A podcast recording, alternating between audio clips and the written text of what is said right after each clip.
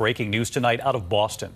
Authorities just moments ago revealing a young woman they had been desperately searching for has now been found. She's been taken to the hospital. Olivia Ambrose had moved to Boston just a week ago.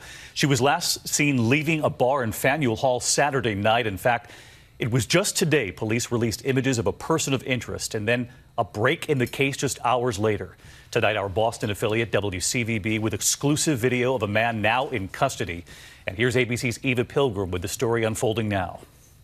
Tonight, after days of searching, a breakthrough. We can tell you that the young woman, Olivia Ambrose, who's been missing since Saturday, has been found alive. Boston police confirming the news. It's been a long night and day, but well worth it.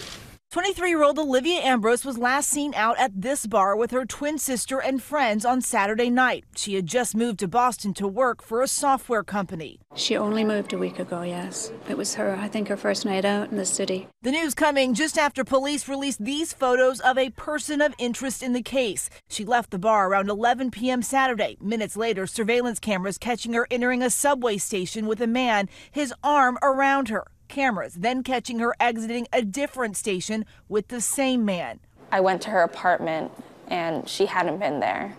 Like it was like set up for her to come home with like pajamas on the bed and everything. Police converging late today on a housing development where her cell phone last pinged, finding Olivia. The officers made entry and apprehended the suspect. Our Boston affiliate WCVB with exclusive footage of the suspect in custody. All right, so let's get to Eva Pilgrim with us live tonight. Eva, as I mentioned there a moment ago, the young woman Olivia Ambrose has now been taken to the hospital. That's right, David. She was taken to the hospital where she is being evaluated. Her family putting out a statement tonight thanking everyone for helping to bring Olivia home. David? All right, Eva Pilgrim tonight. Thank you.